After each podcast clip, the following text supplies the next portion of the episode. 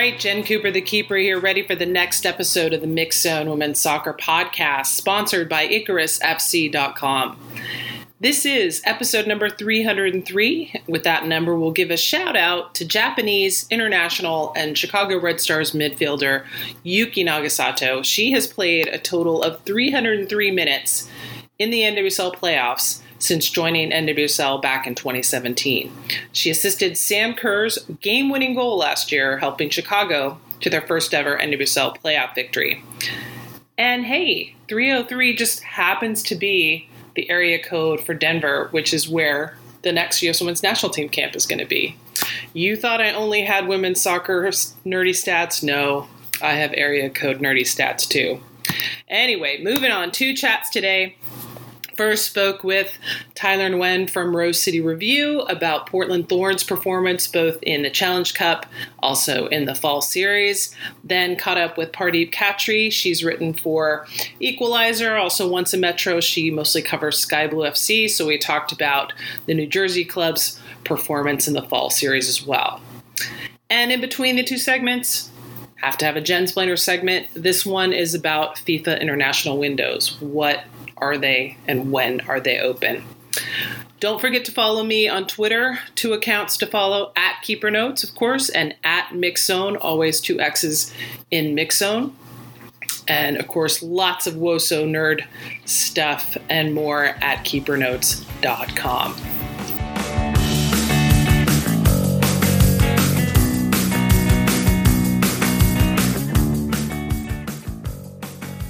right, Jen Cooper, the keeper, here with Tyler Nguyen from Rose City Review, one of their many contributors. And if you're not subscribing to Rose City Review via Patreon, I, I would recommend it. Um, it might be su- surprising to hear that someone who's not a Thorns person is subscribing, but um, I like what you guys produce, Tyler, and it, and it's always great when you have.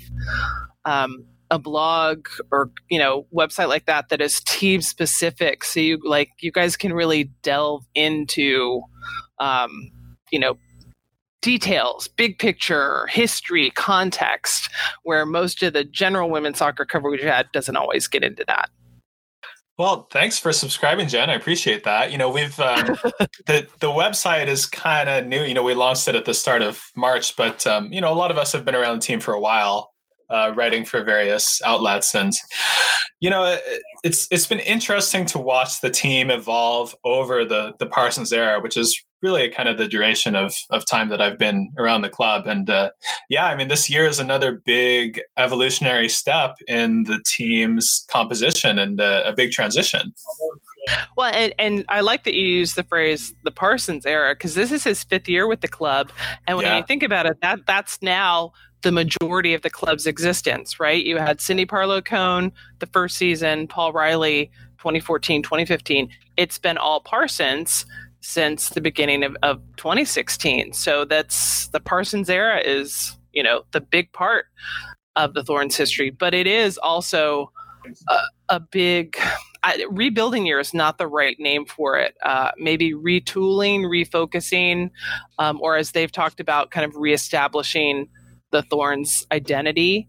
Uh, but let's talk about how they dealt with the Challenge Cup and then you know moving into the, the fall series. Um, you know, obviously missing some big pieces for the Challenge Cup, and then having more injuries along the way, where they only were able to play Becky Sauerbrunn for the first game.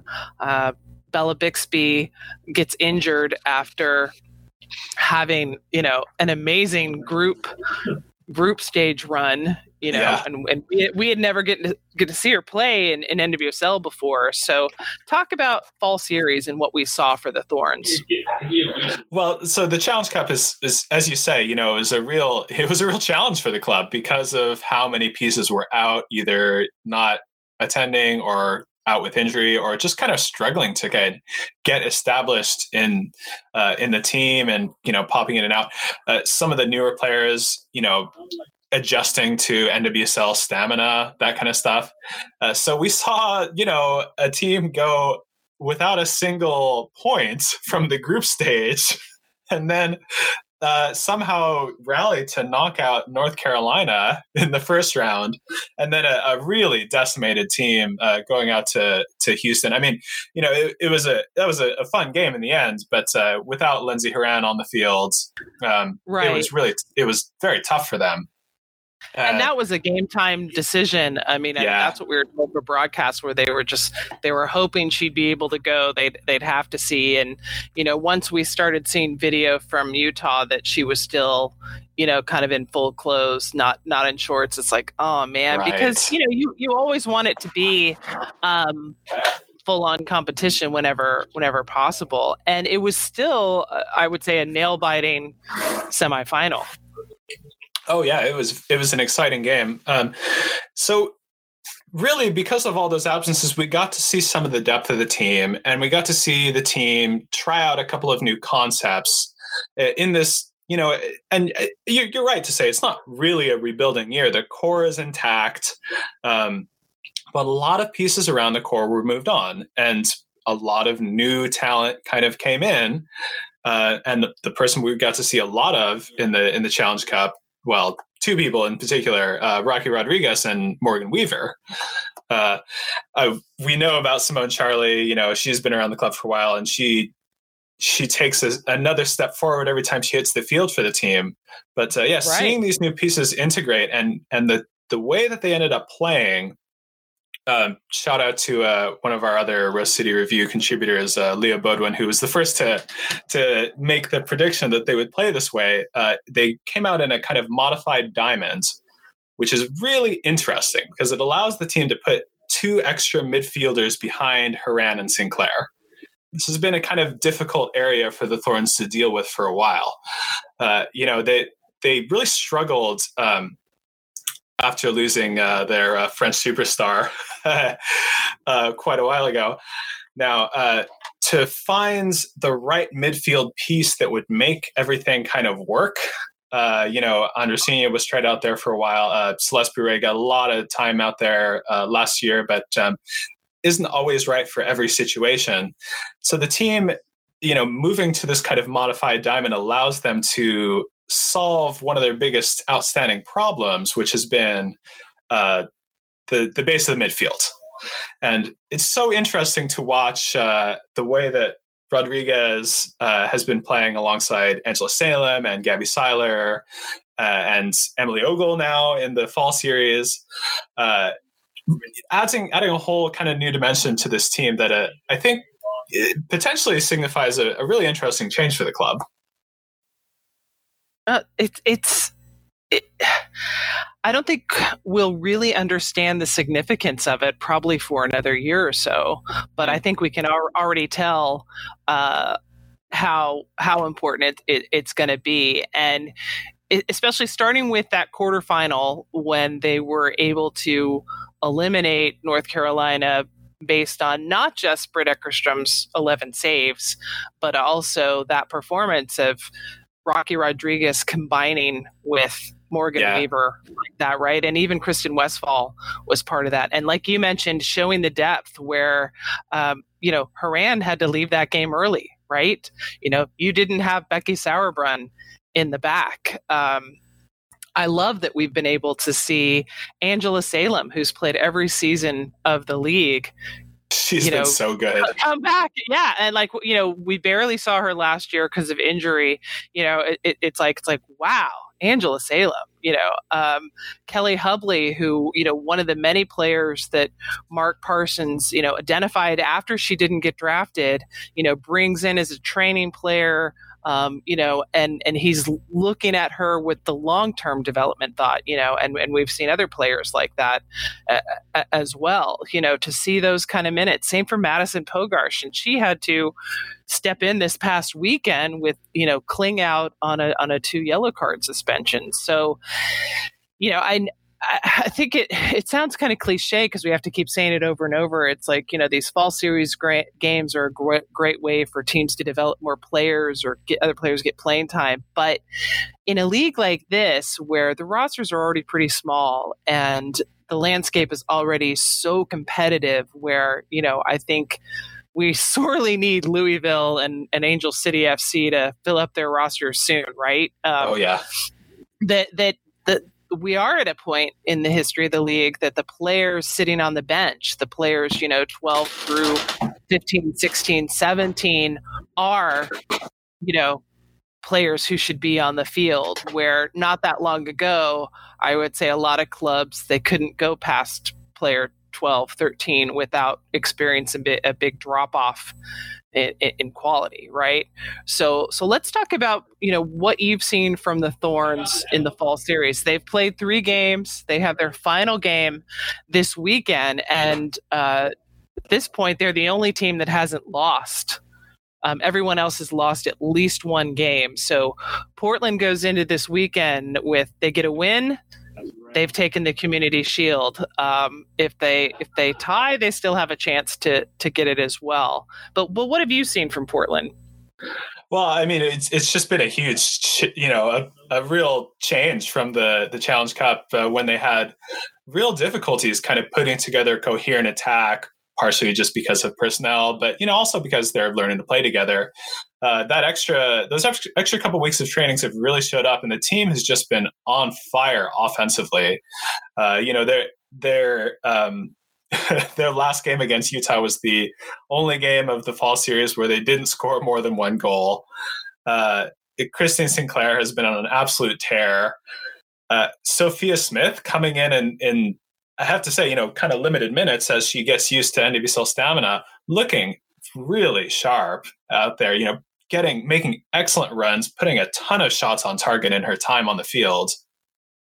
Really feels like this team is starting to kind of put together what it wants its offense to be and uh, you know they've kind of they kind of skated by i feel like in the challenge cup on on their organization on their uh, abilities to defend on some excellent goalkeeping uh, they're adding to that the attacking element. And I mean, it's just been really exciting to watch.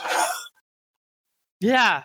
Yeah. I mean, Sophia Smith like comes into the game for her first pro game, and what three minutes later she scored a goal, and, yeah. and not just any goal, but like wow, yeah, and it's you know? it wasn't even that you know it didn't stop after that game. You know, every time she's on the fields, like you can you can see um, uh, that the sharpness of her runs, the the way she's always she's always trying to line up a shot. She's always trying to get in position for a shot. She's hungry out there, and it's it's exciting. You know, I haven't seen a Thorns striker really play like that. Um, I mean, really since Alex Morgan, I have to say, like, um, it's it, it's a, a really, I mean, I, I can't I can't say enough about uh, the way that she's already kind of really jumped on this team and and made an impact. Oh yeah, and you know, no surprise, of course, that you know she's been called up for the upcoming you know domestic camp for the U.S. Women's National Team, and and it makes so much sense too. You know how we saw at the draft in January. I, I mean, Mark Parsons will always go big when it comes to trades for for number one picks, but you totally see the value in in trading away what he did to get Smith, you know, and Weaver, right? Like, yeah, yeah, yeah. I think it was. And again, it was not a rebuilding year, but a retooling year. I think uh, at the time, I think it was a difficult trade for a lot of Portland fans to accept, just because it wasn't clear what the assets were that were coming back. You know, it seemed like the, right. the club was putting up a lot of assets, um, but it's hard.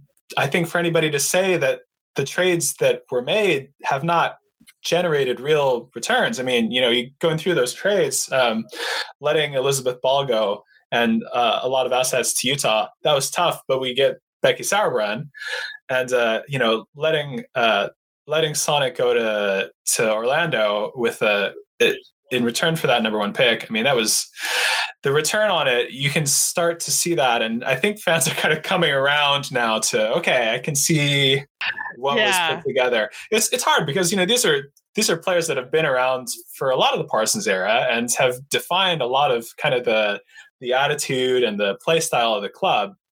So I mean, you know, it, again, you say it's not a rebuilding, but this has been a significant, you know, change in in how the club yeah. kind of carries itself and the pieces around the core and um, it, it's looking like it, it it's it's working out for them right now.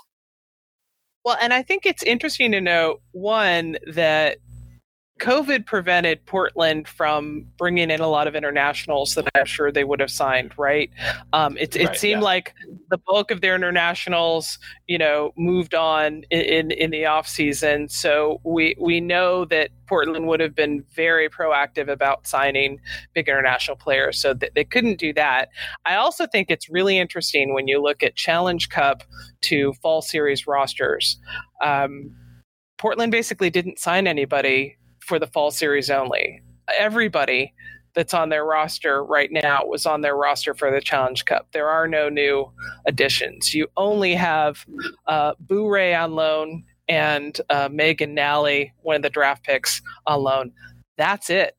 And they didn't sign anybody else. So basically, they were banking on, obviously, um, you know, Horan being able to come back from injury, Smith coming back from injury, you know, but like, hey, let's just focus on this core. Um, you know, they're not in the position of like North Carolina, who had so many players um, opting out or on loan that they had to sign players to fill in, right? So that Portland really can focus on let's just keep doing what we're doing and we're seeing the progress i mean oh yeah it was hard it was hard to judge with the first game they're they're hosting Utah. Utah has the sudden announcement that their coach has been suspended and Amy LePeilbet is stepping up, and that's you know that that's a lot of internal drama for any team to deal with. So it wasn't a big surprise that that Utah kind of got blindsided in that first game, right? But to see the next two matches, to me, solidified what uh, you know what we're going to see more of from Portland. Um, just a complete game from the club, especially Christine Sinclair, but also Rocky Rodriguez. Um, in that match against the Reign. I also love that we saw two assists in that one game from Lindsey Horan, both assisting yeah. Christine Sinclair goals. And and Horan has never had an NWSL season with more than two assists all season. And here's one game with two assists. So I think it's like we're seeing, you know, the next level of Horan's game. Um, you know, you can throw in whatever age cliches you want to throw in about Christine Sinclair, but you do have to say it's it's like it's not uh, for me it's not age but you always do have to look at the mileage on a player let's let's put it that way you know here's a player who has nearly 300 inter- international caps to her name right? Um, that's a lot of travel. That's a lot of playing. She's played every season of NWSL. She played all three seasons of WPS. You know, she's been as active as you could possibly be. So I think what's really impressive is that it hasn't worn her body down right she, she, for good genes or whatever you know it's like she's she's healthy and even when she's not getting on the score sheet like we saw with with the the challenge cup this summer you know she's producing she's contributing she's holding up the ball and i can't imagine how important she is in practice um, you know, for young players like Sophia Smith and Morgan Weaver to get to play alongside her. And I think she and Rocky Rodriguez are going to form a good partnership too. But that's my Christine Sinclair speech. Let, let me let you give a Christine Sinclair speech now. I mean, yeah, I, I, there's, there's, I mean, we could talk about Christine Sinclair, I'm sure, for the whole podcast if we wanted to. I mean, you know, you, the, the cliche is always that, you know, the captain is a, a coach on the field. I mean, she's probably literally the coach on the field you know uh, with her experience and the way that she she kind of directs traffic uh, those all those three goals in the game against the Reign um, I thought they were all they were all just real displays of, of patience and technique. You know, she's it, she's so strong still physically, but at the same time, you know, the she doesn't have to be first to the ball in order to make a, a huge impact on the play. You know, that first goal, uh, excellent work, and uh, I'll talk a little bit more about Horan later uh, with Horan and, and Klingenberg on the sideline to to make a, a little action and, and, get Horan free. And uh, Sinclair is arriving, you know, behind the wave of the defense. She just knows where to be, and she knows how to put the ball in the back of the net. You know, that's never going to go away for her. Um, so, I mean, I you know, I, I don't know how how long she can do this, but as long as she can keep doing that, I mean, there's always going to be a place for her on the soccer field. Um, but, yeah, yeah, I mean, go ahead. Go ahead. I just think it's funny. Like, you can't not mention her age, and then people are like, "Why do they keep having to talk about her age?" It's like there are not many people, at, you know, at this age that can produce that and that stay healthy, right? Yeah, so you look at yeah. the only other person, only other people in her age group that are in the league: Nicole Barnhart, Carli Lloyd. Carli has been struggling with small nagging injuries the last couple of seasons. Barnhart you know, uh, uh, as well, right? We almost never. When's the last time Sinclair missed a game due to injury?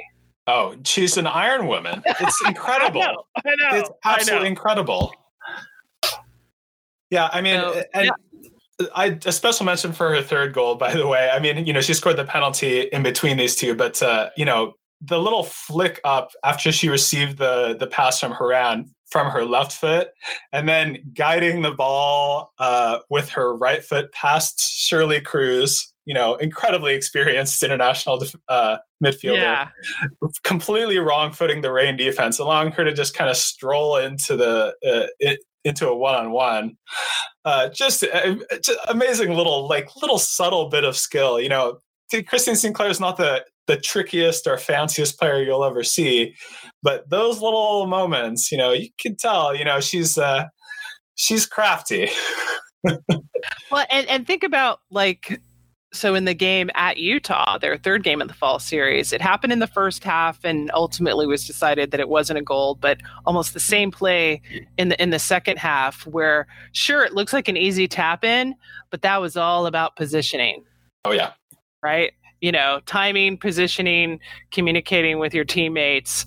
Um, and we looked at every single possible angle of that goal in in the first half, and only one of the six angles looked like it could have been in, right? So on our broadcast, on the Twitch broadcast, we were saying it's like, well, we understand how the ref said no goal, right? I, I heard that on the CBS broadcast that Lori Lindsey was like, that should have been a goal.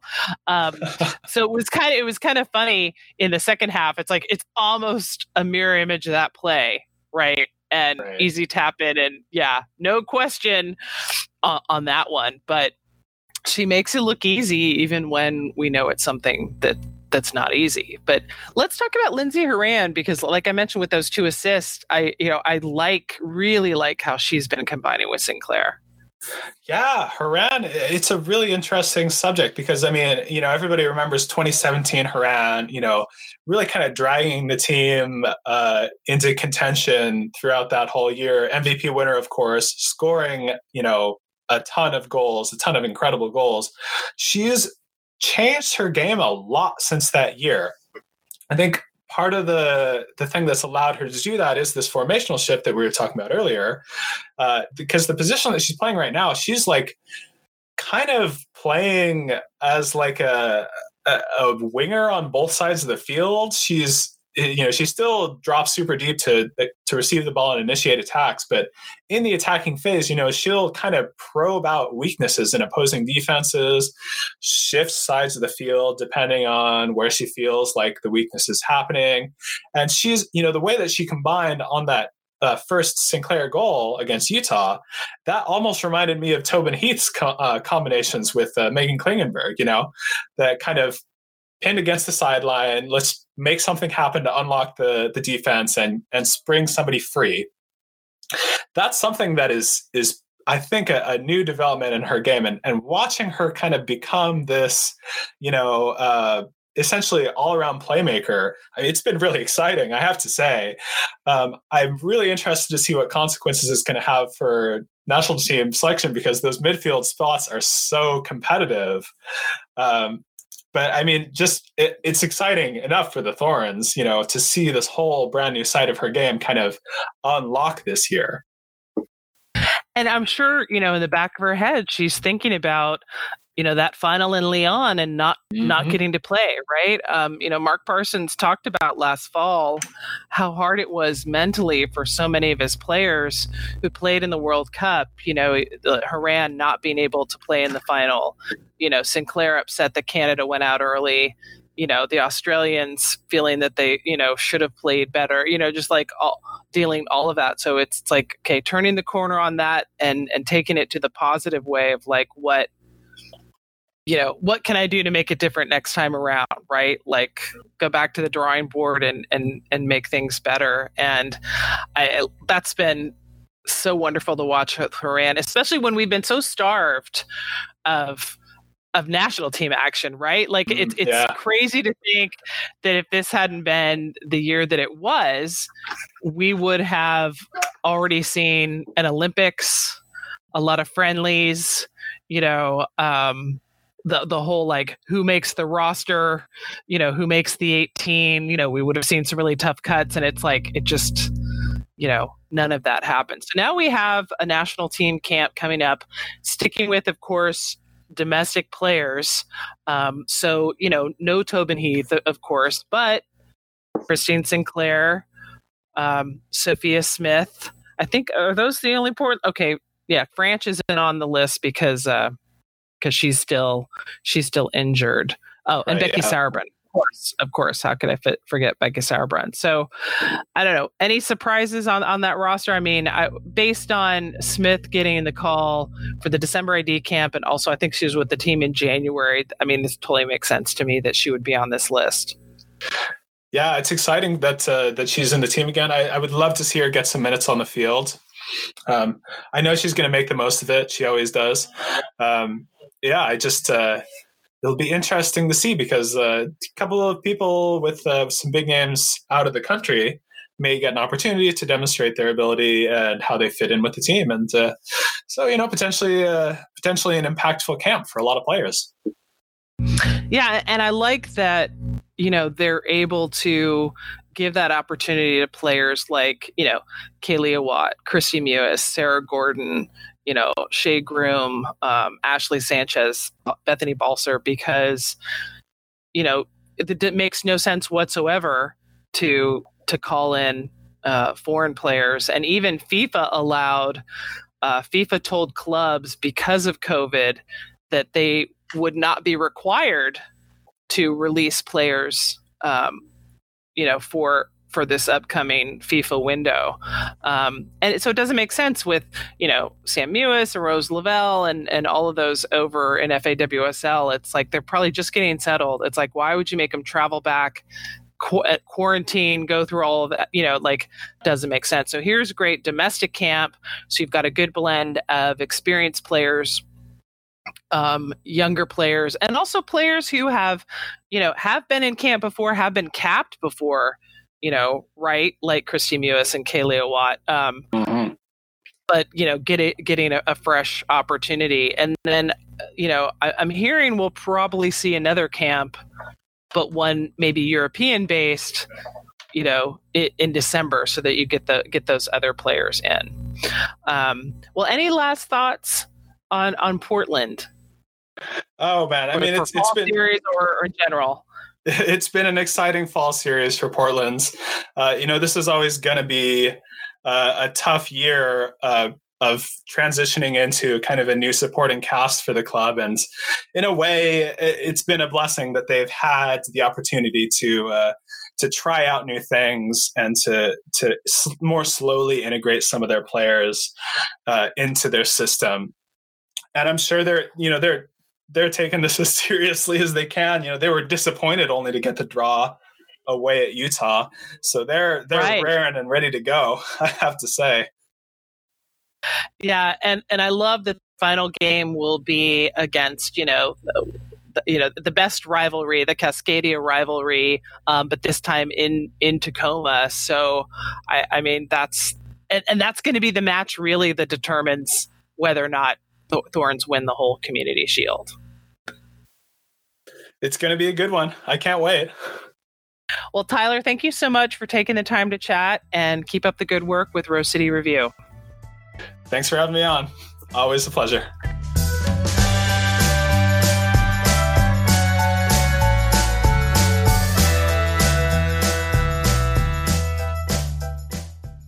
Time for a little Jensplaining. Topic this week FIFA international windows. What are they? When are they open? When are they closed?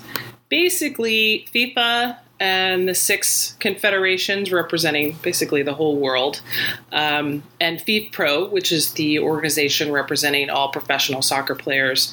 Uh, together, they put out uh, the official FIFA match calendar. And basically, that calendar says here are the windows throughout the year when international games will be played.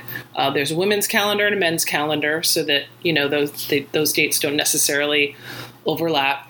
And within those windows, if a national team calls up one of their players, that club has to release the player. If a national team decides to play a game or have a camp that is not within a FIFA international window, the club does not have to release that player. Uh, so think back maybe to Victory Tour after the 2019 Women's World Cup. U.S. women played Ireland. It, the game was not in a FIFA window, so North Carolina Courage did not have to release Denise O'Sullivan to the Irish national team. Um, of course, we saw all 23 of the Women's World Cup players that all play in NWSL back then um, go to that friendly. But that's what happens when you have uh, a league that's partially run by a national team. So the U.S. women's situation is kind of an exception, but in general, um, if a national team is doing something within a FIFA window and they call up a player, that player's club uh, has to release them. If it's not in the window, they don't. So, what that means for the upcoming U.S. women's soccer um, camp, uh, it is being held in a FIFA window. So technically, if Vlatko Andonovski wanted to, he could call in Sam Mewis, Tobin Heath, Christen Press, Alex Morgan, Rose Lavelle from FAWSL. But a couple of things. Uh, with COVID going on, uh, you know, U.S. Soccer decided it was probably best not to have those players who have just um, settled over there travel all, all the way back, go through quarantine, and then have to do that again on the other side.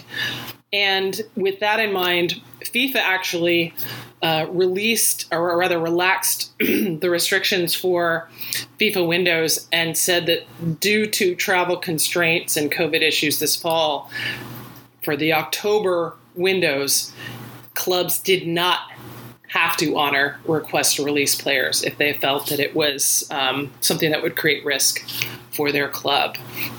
Uh, so just something to keep in mind, um, especially moving forward into 2021. Um, we already know what all the camp dates will be for U.S. women's soccer. Um, of course, most of them falling around FIFA dates, but not all of them. So any players that are still with uh, an FAWSL club or anywhere else outside of NWSL may not be available for the entirety of those camps. All right, that's a lot on FIFA Windows. If you're ever wondering what the dates are, if you Google like FIFA Women's Calendar, you should you should find a lot of links to help you out.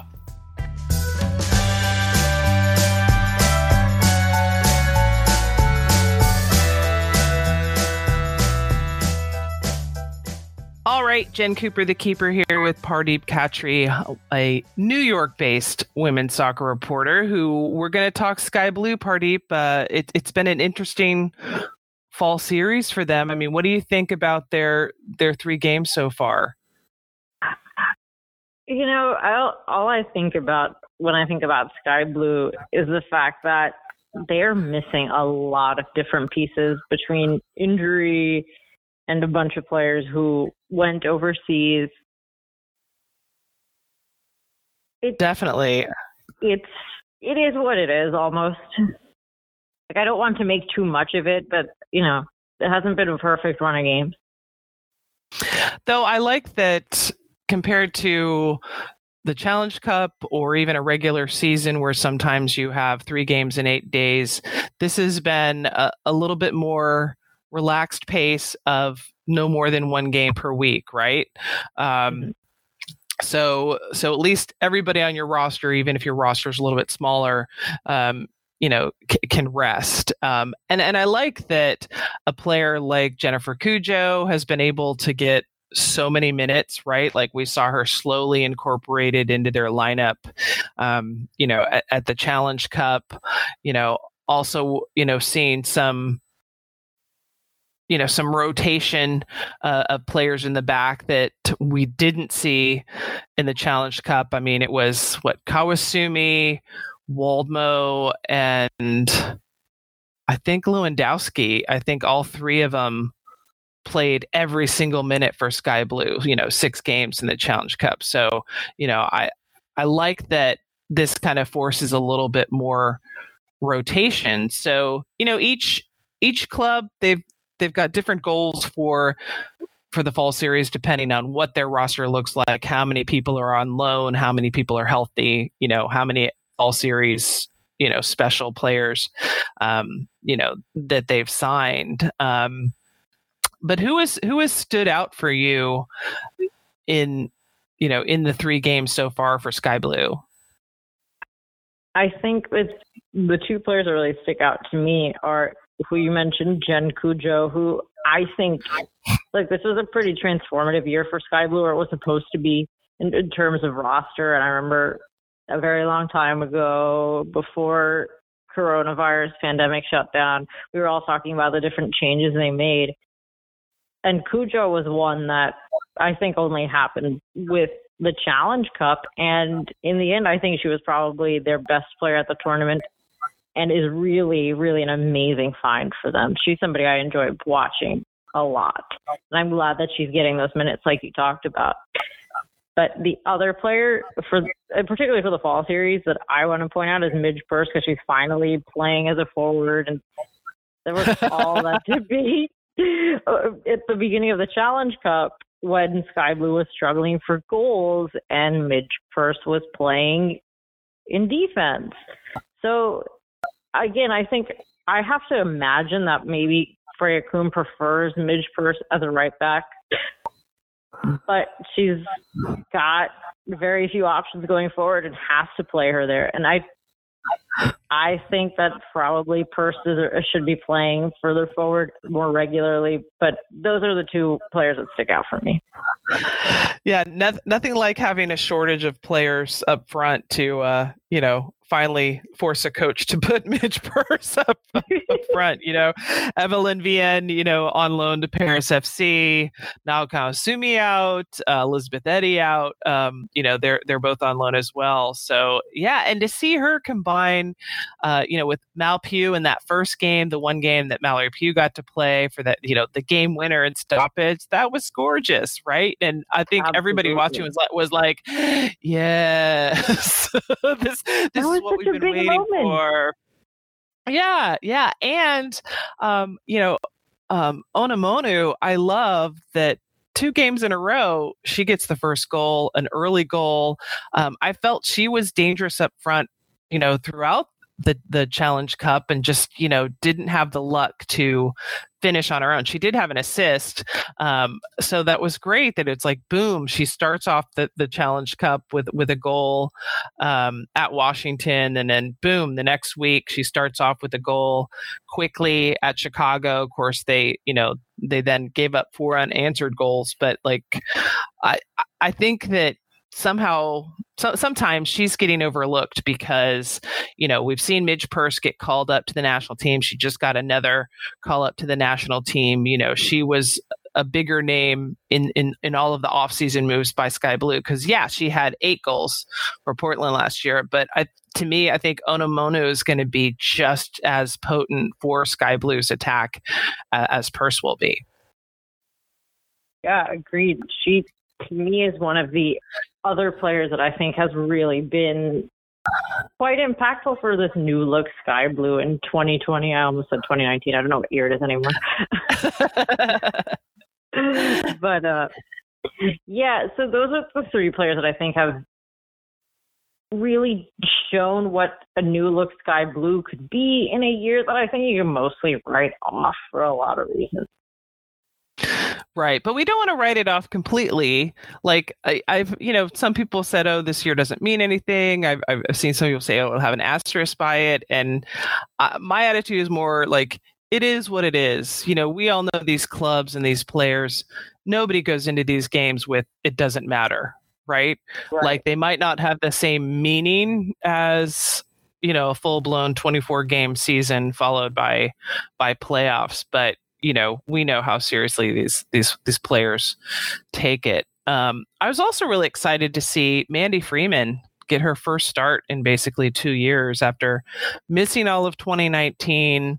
You know, she was on the roster for Challenge Cup, but I guess, you know, wasn't ready um, fitness wise, perhaps. Um, to play, or they were just being cautious. Uh, but but tell me about her return. Yeah, right. I mean, there's there are probably less gains to take from the 2020, but honestly, having someone like Mandy Freeman back, that's it's great for starters just to see that she couldn't make a full recovery from very long injury. Just to be completely honest, totally sucks. but right, but it's so for starters, it, her returning gives them depth at center back, which they clearly didn't have last year. I mean, they barely had depth anywhere last year. But she gives them that. But I also thought for someone who's playing her first matches in more than a year, she was pretty solid. I think the defensive performances outside of that stretch of like first half minutes against Chicago where they scored where they conceded three goals, I believe. The defensive performances have been pretty fine, but Mandy Freeman coming back and seeing that Freya Coombe has has embraced her. Obviously, she wasn't a player that she had worked with previously. Is good to see for all parties. Yeah, yeah, I mean having having options in the back is key. You know, especially like I mentioned that you know some of the defenders played every single minute of, of, the challenge cup and, and and that can be a big ass sometimes. And you know i, I think it, it, it's important to note in that chicago game where they gave up some goals they didn't start estelle johnson. And I, I think she is such a key piece to that back line. You know she came in later as a sub but you know to me she she's a core piece of of how Sky Blue, you know, had some really good defensive performances in the cup. I mean, the only game where they gave up a lot in Challenge Cup was the game where she went out injured pretty early. Mm-hmm. Yeah, mm-hmm. that was you know. my takeaway from last year as well. That Estelle Johnson was a massive upgrade in the back and helped them. Look, obviously they were still they, they obviously didn't make the playoffs last year, so they finished close to bottom, but they were much better than the year before, and I think she had a huge role to play in that. Oh, just just if you look at uh, goals allowed, uh, you know, 2019 to 2018, huge, huge difference. Yeah, you absolutely. know. Well, and of course, you know, looking at the players who are injured for Sky Blue, you know, you'll have when they come back, you know, and it's weird to say, but it, this is if there's any year to be injured, this is the year to be injured, right? Yeah. Well, you know, you get Caprice Dydasco back, Carli Lloyd back, McCall Zerboni back, which I think is going to be key, partnering with Jen Cudjoe, um, you know, Kenny Wright, uh, Mal Pugh. I, you know, that is a stronger, deeper sky blue roster than than I think we've seen in a long time. And of course, having the players on loan, all of these loans, there's there's four players on loan, and all of them end, um, you know, at the end of 2020. You know, I, I would think Sky Blue's got to got to be you know, looking past this weekend's game to 2021, like, yeah, it's going to get good. right. I mean, it goes back to the conversations we were having about Onumonu and Purce. I think the big takeaway from 2020 is that they've laid the foundational work for what could be a great 2021. Hopefully, you know, the pandemic isn't canceling too many games. Right.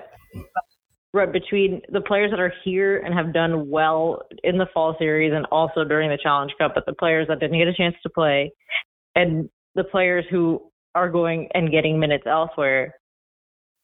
It's we always, I think a lot of us thought that Sky Blue was going to be exciting to see in 2020. And obviously, we have a much smaller sample size than we thought we would have. But I think we're just postponing that excitement and curiosity for 2021.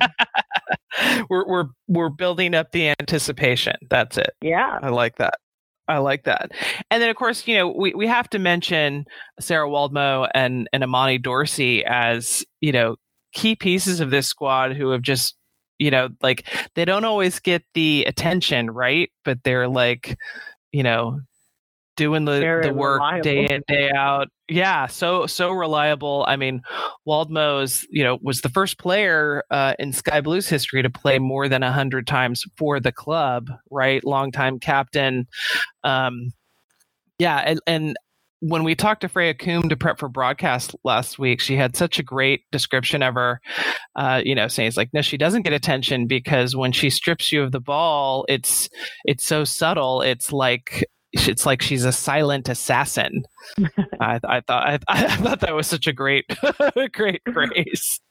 Yeah. So what what do you expect to see from Sky Blue this weekend? So they have their final game of the fall series. Uh, they will be hosting Chicago, playing at at Montclair State. So so what do you think is going to happen? Because Jennifer Cudjoe, strangely enough, is ineligible for this game because she earned a yellow in her last two games. And we won't get into the silliness of yellow card suspension in a four game series, but bottom line, Sky Blue can't play her. So that's a really interesting wrinkle. I, but generally, what I'm thinking about, I remember after the last Chicago game, Freya Coombe talked about how for her she wanted to rotate players and give a lot of them meaningful playing time during this fall series. So I have to imagine that will come into play anyway.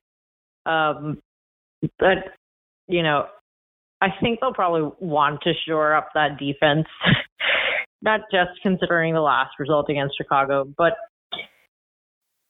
that I think is a pretty important part for them. And I think over the course of 2020, and that includes the Challenge Cup at times, they've struggled a little bit going forward. And I don't know how well they'll do without Cudjoe. So as much as I think that should be a priority for them, they're kind of hamstrung in that department. So, you know, I guess we'll see how that goes, but that is my concern going into that. I like that. I guess we'll see how that goes. I mean, we will see. well, and what's interesting, um, it, it's hard to believe, but hey, when you're only playing four games, this is this is what can happen. Uh, they could still end up in the top three. They could sneak into the third position, basically, um, if they win and a few other things happen and tiebreakers fall their way. Um, I had to of course, for the broadcast, do all the permutations, uh, you know, for this weekend because, you know, Portland wins, they've locked up the shield. Houston wins and Portland doesn't win, then they've locked up the shield. But uh, third place is, all over the place, and we might not even know until next weekend, uh, you know, to to finish all the tiebreakers. But I like that at this point, eight of the nine teams uh, are still in contention for at least finishing third. So it, it's only Utah that's got no shot um, at at getting up into the into the top three. So you know, pretty exciting for Sky Blue. Um, you would know any last thoughts? any what? last thoughts on on Sky Blue? Well, 2020 or 2021. You, First, I want to ask you what the most chaotic scenario would be going into deciding the top, since you did all the permutations. If you have that on hand, not to put you, not to put too much. Oh, I have. Let's see. I have scrolling through. Or is every scenario chaos? Well, what I, what I did, I just did the 27 outcomes for this weekend. Only 27. Um, only 27, yeah because if I go past that, then it really gets you into in, insanity. so I do have okay. This is the fun one: Sky Blue win, Reign win, Orlando win. You have seven teams in contention for the top three spots, with five teams uh, potentially on seven points and two teams potentially on six points. So that means like we won't know until the final weekend, you know, because because there's there's still two games to play next weekend. So that's like, yeah. So that's where like Sky Blue could be sitting on six, and they'll just have to wait to see who ends up with seven and who doesn't. You know. Well, I know what I'm rooting weekend. for now. Yeah. Yeah. it's like, um, yeah, yeah. Let me let me see what what other ones I have for them. Yeah. Similarly, if you have um, if Reign and Portland tie and Orlando and Sky Blue win, you know, they're in contention for second and third. But yeah, they'll regardless, Sky Blue for to have a chance, they have to win and they will have to wait to the following weekend uh, to see. But they they yeah, they need Orlando to win um, to give them a shot.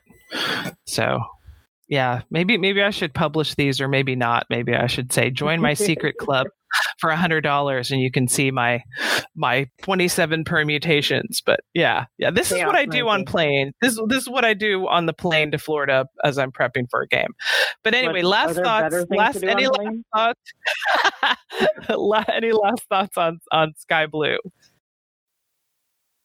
I don't know. I guess i'm being optimistic. I i'm thinking that this has been a decent 2020 for them if this is all we have left from them and other NWSL teams. And they're, I, I think they're on the right path to becoming a team that, sure, is now free of drama off the pitch, but we can take pretty seriously on it too.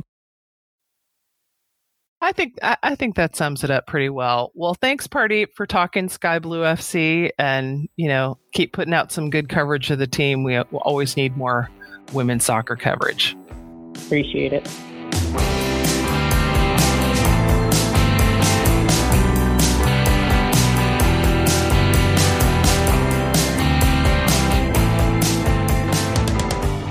All right, time to wrap it up with the back four. First and foremost, just a handful of NWSL Fall Series games left. Uh, if this is coming out on Friday the 9th, we've got Houston at Orlando tonight.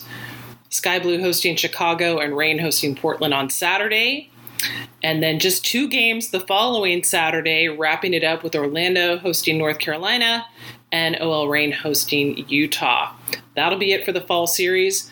This weekend, if the Portland Thorns win, as I mentioned in the chat with Tyler, they take the Community Shield.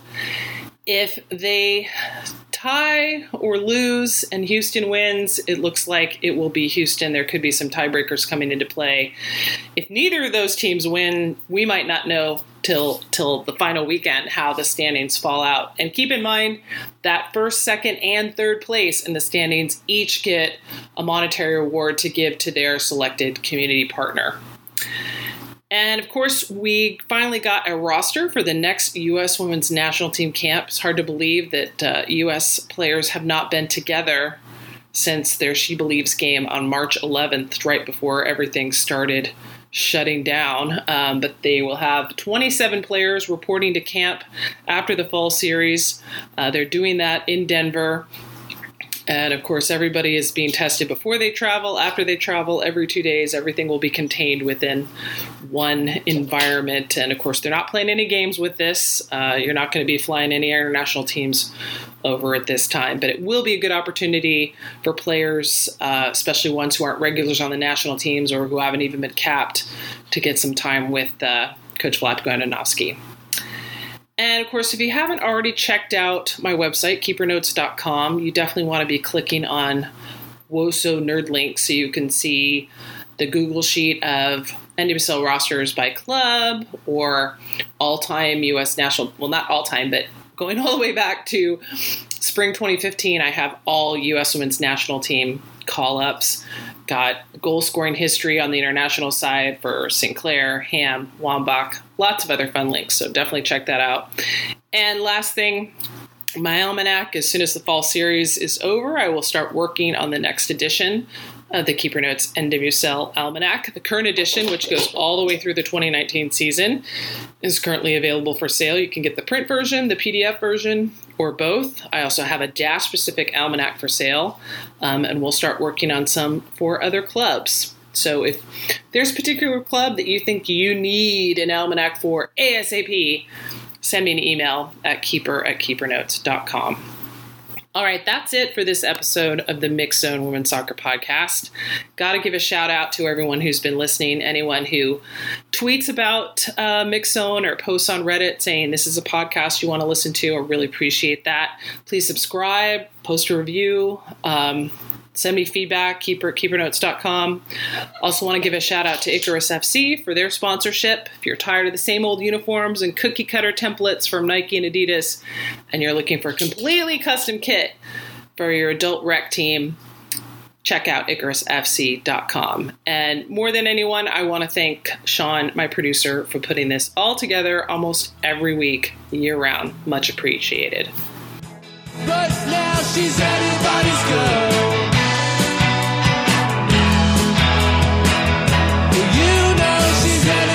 good.